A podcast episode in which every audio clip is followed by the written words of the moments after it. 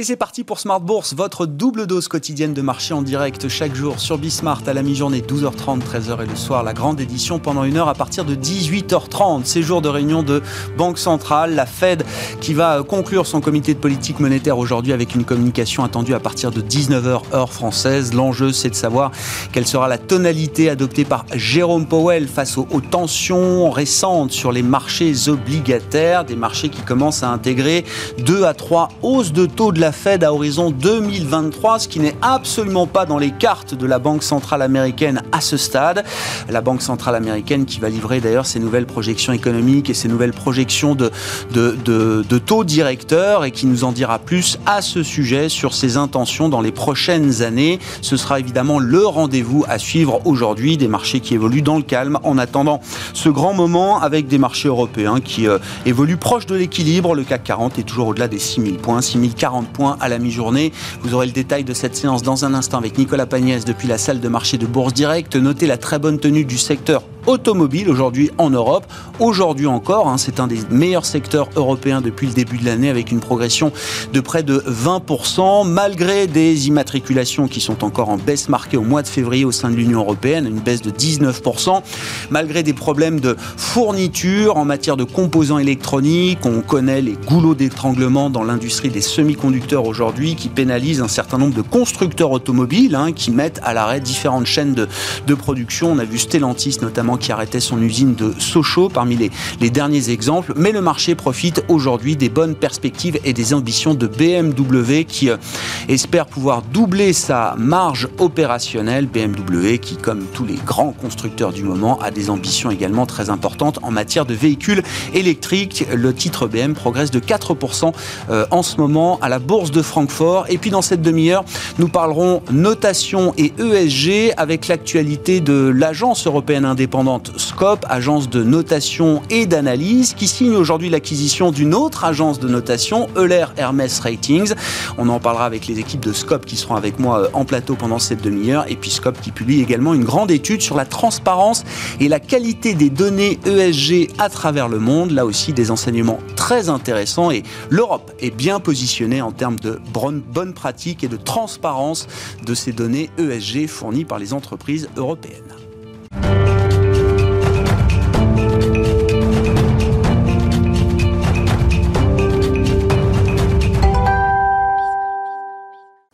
Mon ami, chaque jour sur Bismart, c'est avec Nicolas Pagnès qui nous apporte les infos clés à mi-séance en Europe depuis la salle de marché de Bourse Direct. La tendance est toujours dans le rouge à la mi-journée à la Bourse de Paris, alors que les investisseurs attendent la prise de parole de Jérôme Powell ce soir à 19h, suite à la réunion de politique monétaire de la Fed qui a débuté hier. Les investisseurs vont suivre cette prise de parole avec beaucoup d'intérêt, avec notamment trois sujets attendus. Les projections de croissance de la Fed, les anticipations d'inflation, mais également les prévisions en ce qui concerne l'évolution des taux d'intérêt. Les investisseurs craignent en effet que l'amélioration de l'environnement économique ne force l'institution à procéder à une réduction de son soutien à l'économie américaine plutôt que prévu. Une amélioration ressentie euh, grâce à l'accélération de la campagne de vaccination, mais également grâce à la publication de statistiques encourageantes ou encore l'adoption du plan de relance que Jérôme Powell avait euh, d'ailleurs appelé de ses voeux avant l'élection de Joe Biden. Trois facteurs qui pourraient donc forcer la Fed à réduire le montant de ses rachats d'actifs avant 2023, euh, échéance fixée donc par la Fed lors de ses dernières prévisions. Si Jérôme Powell et d'autres représentants de la Fed ainsi que Janet Yellen, ex-présidente de la Fed et actuelle secrétaire au Trésor américain, ont multiplié les discours rassurants à ce sujet euh, ces dernières semaines, estimant notamment que les objectifs d'emploi et d'inflation euh, de la Fed étaient loin d'être atteints. Ces craintes se ressentent toujours dans les rendements obligataires aux États-Unis avec euh, un taux à 10 ans aux alentours des 1,64% à la mi-journée et un taux à 30 ans aux alentours des 2,39%. Du côté des statistiques, l'inflation en zone euro est confirmée confirmé à 0,9% sur un an au mois de février. Sur un mois, les prix à la consommation n'ont augmenté que de 0,2%, portés notamment par les prix euh, des services et des denrées alimentaires. Et on notera également, euh, même si cela a peu d'impact sur les marchés financiers, qu'aujourd'hui se tient en France la première vente aux enchères de Bitcoin. Celle-ci concerne 611 Bitcoins. Les ventes qui ont commencé euh, dès 9h, dès 9h ont connu une légère euphorie sur les premiers lots avec parfois des prix d'achat multipliés par 2 ou par 5 par rapport à la valeur de cotation de la monnaie virtuelle avant de voir les prix d'achat rejoindre ceux du cours de la monnaie. Du côté des valeurs à suivre à présent à la Bourse de Paris, euh, Orpea annonce viser une progression de son chiffre d'affaires d'au moins 6% sur l'année en cours. L'exploitant de maisons de retraite a publié pour l'année 2020 des résultats affectés par la pandémie avec un résultat net part du groupe en recul de plus de 30% à 160 millions d'euros, ce malgré un chiffre d'affaires euh, en hausse de près de 5% sur l'année. On notera également que ADP annonce un trafic en recul de 67,5% au mois de février par rapport au niveau euh, un an auparavant, tandis que Vinci Airport euh, fait lui part d'un recul de 84,5% sur un an toujours, donc au mois de février. Les, immatriculations de voitures neuves ont reculé euh, de 19% de leur côté au mois de février, toujours en lien avec les restrictions liées à la pandémie. Cela n'empêche pas Stellantis de gagner un peu plus de 1% à la mi-journée, tandis que Renault gagne un peu plus de 3%. Et on notera côté valeur toujours qu'à la suite de la décision de HSBC de se séparer de sa filiale banque de détail en France, le fonds américain Cerberus serait entré en négociation exclusive pour le rachat donc de cette filiale. Si aucun montant n'a été divulgué pour le moment, le fonds Cerberus euh, se porterait donc acquéreur en cas de succès des négociations de 230 agences HSBC employant pas moins de 4000 salariés. Nicolas Pagnès qui nous accompagne en fil rouge tout au long de la journée sur Bismart depuis la salle de marché de Bourse Directe.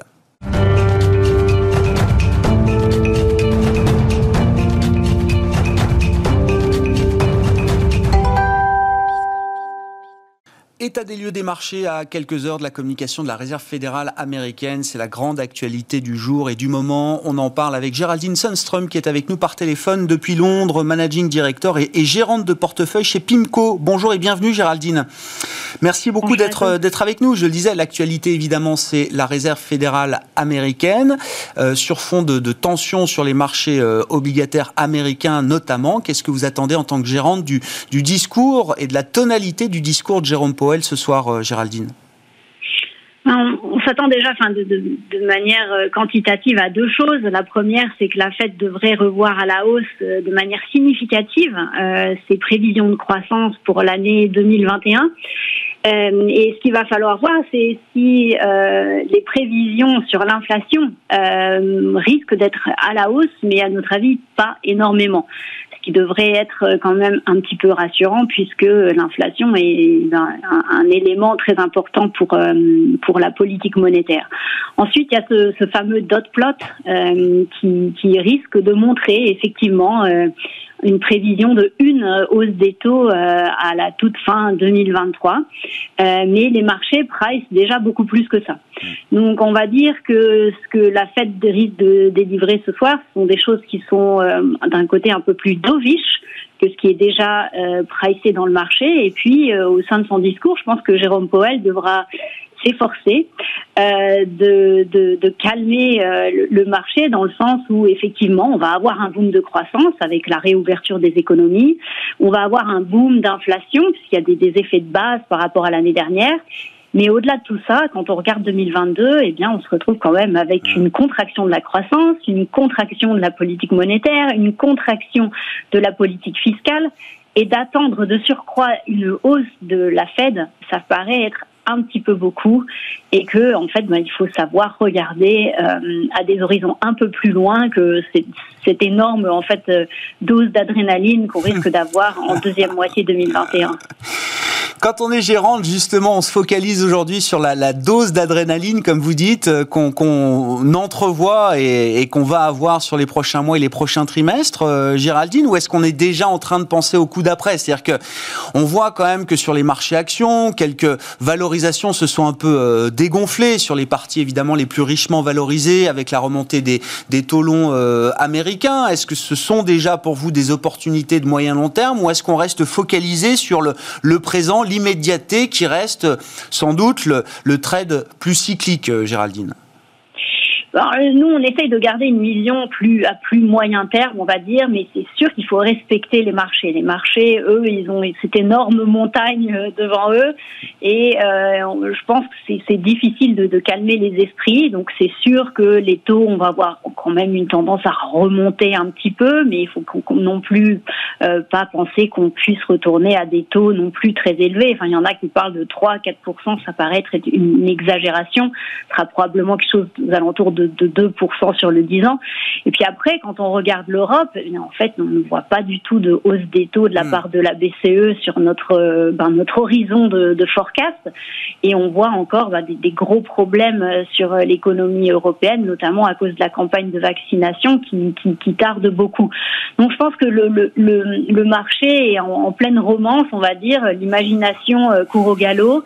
et la, la, vérité sera peut-être, bon, je ne dis pas non plus que les, les, taux sont déjà trop élevés, ou effectivement, on va dans une, dans une optique d'amélioration de la croissance et de toutes ces choses-là, mais il y a un juste milieu. Et je pense qu'au niveau des valorisations, notamment des equities de certains secteurs, euh, on imagine des choses qui, même avant la pandémie, n'existaient pas.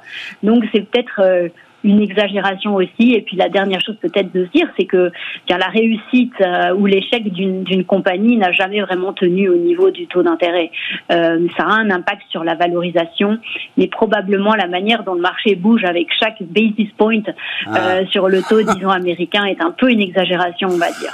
C'est bien de nous aider à prendre un peu de recul, euh, Géraldine, effectivement, sur cette dose d'adrénaline euh, qu'il y a dans les marchés euh, aujourd'hui. Sur, l'Europe, là, alors je ne sais pas si c'est ce à quoi vous faisiez référence, mais on, a vu en début de semaine, par exemple, l'indice sectoriel du Travel and Leisure en Europe, le stock 600 Travel and Leisure, qui a effacé complètement la crise pandémique, qui marque même des records historiques. Est-ce que c'est ce à quoi vous faites référence quand vous dites qu'il y a peut-être des exagérations dans ces marchés aujourd'hui, Géraldine?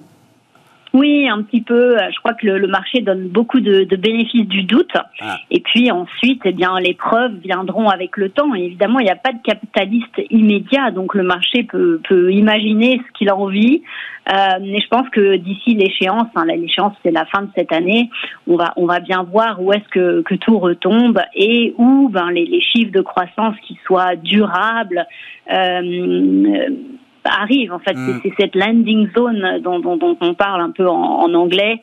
Et euh, il y a certains secteurs qu'on trouve très attrayants, qui ont été un peu euh, euh jetés euh, aux oubliettes ces dernières semaines et peut-être un peu trop d'excitation sur, sur la réouverture, on va dire. Et, exemple, pour conclure, Géraldine, de, de secteurs qui vous paraissent peut-être un peu trop malmenés aujourd'hui, sur lesquels vous voyez de l'intérêt? Alors les semi-conducteurs, euh, ah. ils ont été un petit peu confondus avec. Ben, c'est vrai que c'est de la tech, mais c'est pas de la tech euh, internet ou de la tech virtuelle, c'est de la tech très à hardware, comme on dit, avec des multiples très bas euh, qui font largement concurrence à ce qu'on appelle la value et qui eux ont véritablement, ben il y a des barrières à l'entrée, il y a du pricing power et il y a une croissance séculaire indéniable. Donc mm. ça c'est un, un secteur que l'on trouve très attrayant. Oui, effectivement, un secteur qui a été pénalisé, euh, mis euh, effectivement dans le même panier que des, valeurs Internet euh, digitales, parce que c'est de la tech, effectivement, et donc ce secteur qui bénéficie, en plus, vous l'avez dit, d'un pricing power sur fond de, pénurie de composants, le secteur des semi-conducteurs. Merci beaucoup, Géraldine. Merci d'avoir été avec nous quelques minutes par téléphone et, et, merci de votre éclairage et de vos remarques sur la situation des marchés. Géraldine Sundström, managing director et gestionnaire de portefeuille chez PIMCO, avec nous par téléphone depuis Londres.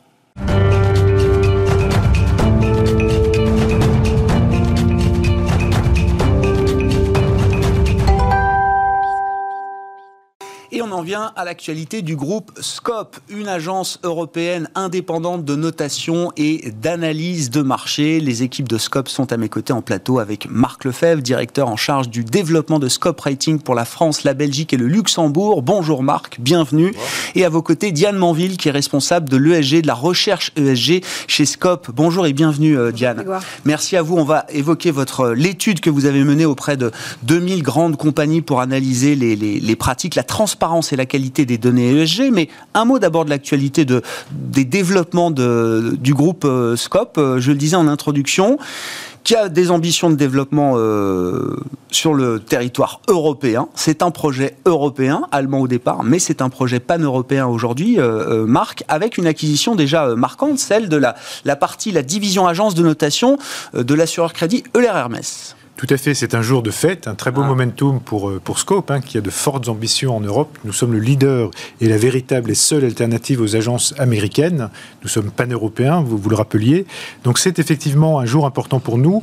2021 et 2022 seront des années de transformation pour Scope. Euh, ce que l'on révèle aujourd'hui est, l'un des illustratifs, mais il y en aura d'autres. On a plusieurs annonces à, venir, je, je, vais y revenir dans quelques instants.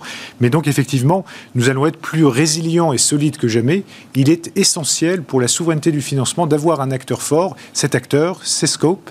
Et donc, nous sommes très heureux d'intégrer aujourd'hui, d'annoncer en tout cas, euh, l'acquisition de, l'agence de notation euh, Euler Hermès qui euh, est détenue, comme, comme vous le savez, par Allianz. Donc, c'est un acte important. Vous allez nous dire ce que vous apporte Euler Hermès Rating, mais j'insiste quand même, parce que vous l'avez dit d'un mot les agences de notation sont dominées par des acteurs américains. C'est une question de souveraineté. On le répète à chaque fois, euh, Marc, mais il faut sans doute le clouter. C'est un élément de souveraineté pour l'Europe d'avoir une agence indépendante capable d'apporter un éclairage européen sur l'analyse et les données d'entreprise. Tout à fait. C'est ce que nos clients, que ce soit les émetteurs ou les investisseurs, souhaitent, c'est d'avoir une perspective différente. N'oublions pas que la notation est centrale dans le coût du financement. Donc effectivement, disposer d'une agence européenne qui comprenne les spécificités, les écosystèmes européens est essentiel. Je peux vous assurer aujourd'hui que les lignes euh, vont bouger. On a énormément d'émetteurs et d'investisseurs qui ne sont plus satisfaits de cet oligopole, qui se comporte comme tel. Hmm. Donc c'est important euh, le renforcement. On sait qu'on est dans une industrie en Europe qui n'est pas suffisamment consolidée. Nous sommes le consolidateur de cette industrie. Nous sommes donc l'intégrateur et non l'intégré. C'est la troisième acquisition que nous faisons. On avait acheté en 2012 PSR et en 2016 euh, Ferry, Euroratings. Donc cette acquisition aujourd'hui est très complémentaire, va nous permettre de développer des synergies puisque Euler Hermès est très présent sur les small et mid cap, les PME et les ETI, et également sur les financements de projets. Autant de sujets d'ailleurs qui sont au cœur de l'union des marchés de capitaux, donc c'est quelque chose qui est euh, central. Le financement de l'économie réelle est tout à fait au cœur de la stratégie de, Scope. Mhm. Et avec cette acquisition, nous la renforçons euh, davantage encore. Vous, vous dites, Scope, il y, a un projet de développement d'une entreprise privée, mais qui s'inscrit dans le cadre d'un projet politique européen, il faut le dire comme ça. Euh, tout à fait, tout à fait. D'ailleurs, si euh, Jean-Claude Trichet a rejoint notre fondation, c'est exactement sur ce sujet. C'est d'avoir ce champion européen. C'est extrêmement important que ce que vous soyez une cap importante. On verra tout à l'heure effectivement notre étude sur les 2000 euh, caps les plus importantes, mais il n'y a pas que les, grosses sociétés. Mhm. Il y a les PME et les ETI. Cette désintermédiation du financement dont on parle régulièrement ensemble, elle ne fait que commencer. On le voit avec tous les plans de relance, mhm. que ce soit les PGE, que que ce soit les prêts participatifs, le label relance, il est essentiel aujourd'hui de passer d'une épargne de précaution à une épargne d'investissement. Et pour investir et, être rassuré sur son investissement, il faut avoir une notation. Et donc, l'agence de notation que nous sommes, principale en Europe, a un rôle au cœur de cette relance à, jouer. Euh, nous sommes très très connectés aux instances de place et je crois qu'on peut saluer euh, un certain nombre d'actions du gouvernement. Donc aujourd'hui, Euler Hermès Ratings, qui vous renforce là sur le mid-market, les euh, petites et moyennes entreprises, le financement de projets, les infrastructures. Et demain, alors, euh, Marc? Alors demain, deux autres actes, deux autres actes euh, en prime. On est en train de faire une levée de fonds importante, plusieurs dizaines de millions d'euros, qui intéresse énormément des acteurs en Europe, c'est-à-dire pas uniquement allemands ou suisses, où on est vraiment sur des acteurs français, des acteurs espagnols, italiens, anglo-saxons. Euh, et, donc de nous permettre, on est hein, une fintech, une scale-up, de passer au statut à terme de véritable licorne. Donc hmm. ça, c'est notre objectif. On a d'ailleurs en tête une IPO à terme, en fonction des conditions de marché, bien évidemment. Hmm. On est bien placé pour en parler ici. Et parallèlement, euh, effectivement, d'avoir ces actionnaires qui soient de véritables partenaires. Donc, à qui avec qui discute-t-on? On ne va pas révéler de nom ici. Oui, mais, des institutionnels de la place. Voilà, ça, des, parties prenantes de la place. Des asset managers, des asset owners, donc des compagnies d'assurance, mais également des infrastructures de marché. Donc c'est passionnant. Euh, c'est quelque chose que l'on va finaliser fin, fin Q2, début Q3.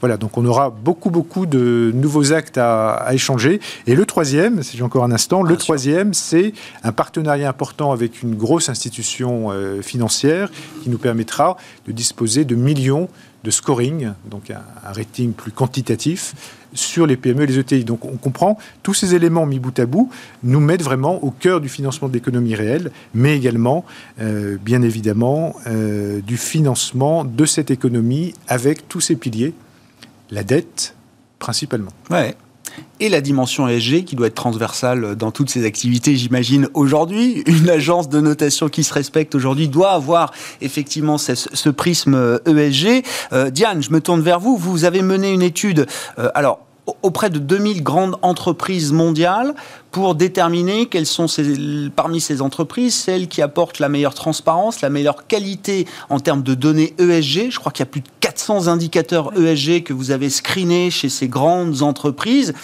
Et ensuite, vous avez regardé ça en fonction du code postal de ces entreprises, pour voir s'il y avait des pays qui étaient mieux disants que d'autres en matière de transparence et de qualité des données ESG. Je vous laisse la parole, Diane. Qu'est-ce que vous a appris Qu'est-ce que nous apprend cette, cette grande étude que vous avez menée? Donc, Absolument, Grégoire, merci euh, de nous laisser euh, présenter cette analyse, puisque je pense qu'elle elle a beaucoup de sens en ce moment puisque euh, l'activité financière est intense, mais l'activité extra-financière l'est également. Donc on, il y a notamment une demande réglementaire pour les investisseurs de, de reporter dorénavant sur des données extra-financières. Donc la question qu'on s'est posée, c'est quels sont les moyens mhm. qu'ont ces investisseurs pour faire ce reporting? Est-ce que les choses sont si bien organisées? Donc pour pouvoir reporter, il va falloir des données. On a pris ce périmètre, 2000 entreprises, les plus grosses capitalisations, 400 indicateurs, et on a regardé les différences qui existaient, mais pas seulement par pays, par pays, par secteur, et également par thème. Alors, euh, évidemment, euh, il y a beaucoup de détails dans, l'analyse, mais en, substance, euh, il y a des différences, évidemment, par pays, vous le disiez. Ce qu'on voit apparaître, c'est que les pays où la réglementation a poussé sont en, avance, ils sont bien placés, à un niveau de transparence très élevé mais pas que. Donc évidemment, on a l'Europe très bien placée, mhm. vous l'avez dit, mais euh, les États-Unis sont assez bien placés, et même le champion, c'est le Canada. Donc en fait, on voit apparaître deux systèmes, un système euh, réglementaire et un système plus euh, volontaire. on sait que qu'aux États-Unis, parce que ce n'est pas réglementaire pour l'instant, il y a une, des marchés efficients qui font que si l'investisseur a besoin de données, eh bien l'entreprise va les lui donner. Donc finalement, ce système semble fonctionner. Alors je dis ça en euh, émettant une réserve, puisque hier, la patronne de la SEC... L'autorité de marché américaine. Eh, absolument, a, euh, annoncé qu'il allait peut-être falloir euh, durcir un peu la qualité, non pas, il suffit pas de, reporter, mais... C'est pas que de la quantité, oui, bien sûr. La qualité de, de, ces reportings. Donc elle a clarifié que le temps où il fallait choisir entre le bon et le rentable était fini. C'est-à-dire que maintenant, ça allait ensemble. Et donc, euh, qu'il valait. On peut faire, les anglo-saxons disent euh, doing well by doing good. C'est ça. On peut, on peut allier les deux. Hein. Exactement. C'est pas euh, l'un ou l'autre. Et surtout, ça devient essentiel pour les investisseurs. Mhm. Et il semblerait qu'il y ait des comportements. Euh, intentionnel ou non, mais tout n'est pas bien reporté. Euh, et c'est ce qu'on voit d'ailleurs dans, la suite de l'analyse. Il y a des secteurs qui omettent un peu d'être de, d'être transparents. Exemple, bah, euh, je sais pas, c'est pas du name and shame, mais c'est quand même des secteurs peut-être qui ont justement des marges de, de progression sur la transparence des données. Par exemple, dans la construction, on ne voit pas beaucoup d'éléments sur tout ce qui est égalité homme-femme. Peut-être parce que c'est un milieu très masculin. sur le textile, on n'a pas beaucoup d'informations sur les euh, dépenses pour les communautés. Mhm.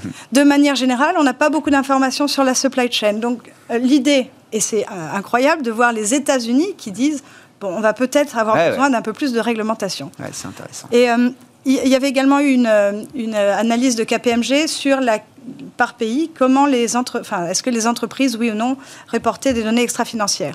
Et en fait, c'est deux axes. On peut avoir beaucoup d'entreprises mais qui reportent peu d'indicateurs. Donc en fait, ces deux analyses sont complémentaires. Et ce qui est intéressant, c'est que par exemple, on voit que euh, l'analyse de KPMG montrait qu'en Asie, il y a beaucoup d'entreprises qui reportent, alors que nous, ce qu'on voit, c'est qu'ils ne reportent pas beaucoup d'indicateurs. Donc voilà, il y a ces deux aspects à, ah je comprends. à intégrer. Sur, la réglementation, je, vous laisse euh, poursuivre, Diane, mais c'est un sujet qu'on avait déjà euh, évoqué. Euh, L'Europe semble être en avance, et vous dites c'est d'ailleurs une régulation, une réglementation européenne qui a plutôt un aspect positif, c'est plutôt un déterminant positif pour ces entreprises. Ça les élève, on va dire, au rang de meilleurs élèves aujourd'hui. Est-ce qu'il y a un risque, puisque maintenant la SEC, l'autorité de marché américaine, se, se met en route Est-ce qu'il y a un risque que les États-Unis rattrapent peut-être le retard réglementaire par rapport à l'Europe, ce qui serait une bonne nouvelle euh, dans, dans l'absolu? Et est-ce que ça peut mettre à mal d'une certaine manière. On en revient à la question de souveraineté euh, européenne sur la notation et la réglementation, euh, en l'occurrence liée à l'ESG. Est-ce que ça peut devenir un, vrai challenge pour la réglementation européenne? Alors ça peut être un challenge. Dans le fond, je pense que même les investisseurs européens souhaitent avoir des données ESG des entreprises américaines. Je pense que tout le monde a y gagné que les, euh, que les entreprises soient plus transparentes. Après, ce qui va exister, c'est la différence de standard. Effectivement, qu'est-ce qui compte le, le plus? Mhm. Avoir un standard européen, ça semble euh, vraiment important. On est euh, aujourd'hui en avance. Effectivement, il faut regarder derrière soi parce que quand la SEC et quand les États-Unis se mettent à accélérer, quel que soit le sujet, ça peut aller très vite. Donc, effectivement, il faut être vigilant. Après, dans l'ensemble, c'est quelque chose qu'on qu'on attend quand même. Donc l'idée, c'est qu'une convergence, on peut espérer à un moment donné. Hmm. Ah, peut-être sur ce point, la crise de 29 a poussé à des changements majeurs, on s'en souvient, qui ont donné naissance justement euh, aux experts comptables et au cabinet, au, Big Four, le mhm. Big Four. Euh, donc aujourd'hui, ça c'était sur la partie financière, sur la partie extra-financière, n'allons pas nous faire dire la messe par les Américains. Il est extrêmement important, et on a des discussions avec la Commission européenne, évidemment, étant la voix européenne sur ces sujets, mmh. il est extrêmement important que les standards puissent être définis par nous, pour nous. Donc c'est effectivement un, est-ce que ça en prend le chemin? Parce qu'effectivement, euh, à part euh, euh, déclamer qu'on ne veut pas que les États-Unis nous donnent le là sur la, réglementation ESG, e est-ce qu'on a vraiment les moyens d'imposer nos normes européennes sur ces questions-là, Marc? Alors, la taxonomie progresse, SFRD progresse, NSRD progresse, donc on, va y arriver. Mais effectivement, il est important, et là on revient sur cette notion de fragmentation qu'on peut voir dans l'intégration des marchés financiers ou sur la partie des agences house sur la partie financière des agences. Sur l'extra-financier, il est important d'avoir un grand rassemblement et, je pense qu'on euh, on en prend le, chemin. Hmm. Diane, un mot, un mot de conclusion sur, euh, sur votre étude. Bah, je ne sais pas s'il y a des éléments encore à apporter. bien sûr. Deux petites anecdotes, en fait, c'est ça qui va illustrer le, mieux l'intérêt de l'étude.